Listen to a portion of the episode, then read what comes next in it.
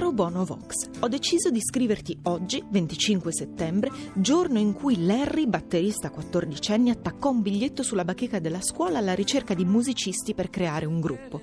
E tu, The Edge e Adam rispondeste. Quindi oggi Bono, dopo più di 170 milioni di dischi venduti, gli U2 compiono 39 anni. So che probabilmente non mi starai ascoltando e comunque, anche se per caso ti fossi sintonizzato su Radio 2, non capiresti nulla of what I'm saying. Tranquillo Bono, tu non capirai bene l'italiano, ma io di musica ne capisco ancora meno. I miei commenti più raffinati sono del tipo Bella questa, chi è? Sì, perché non so mai chi è che canta.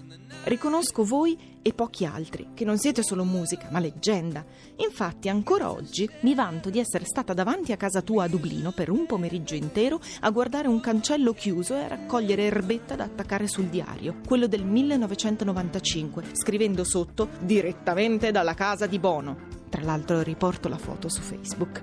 Avevo 16 anni e l'unica canzone che conoscevo un po' a memoria era One. 16 anni è una brutta età a Bono, una di quelle età in cui personalità e cervello non sono proprio ben formati, quindi a me spesso piaceva quello che piaceva agli altri. Ecco Bono, pensare che avevate 14 anni, che sono ancora peggio di 16, quando vi siete incontrati e adesso ne avete più di 50, che forse sono ancora peggio di 14, che dire, voi avete una storia da raccontare. Insomma, non è che avete vinto un concorso e finita lì. Comunque, Bono.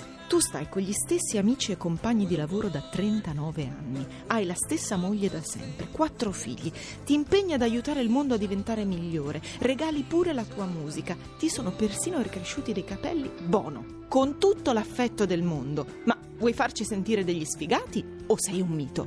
Aspettiamo una tua risposta a caterpillar.rai.it.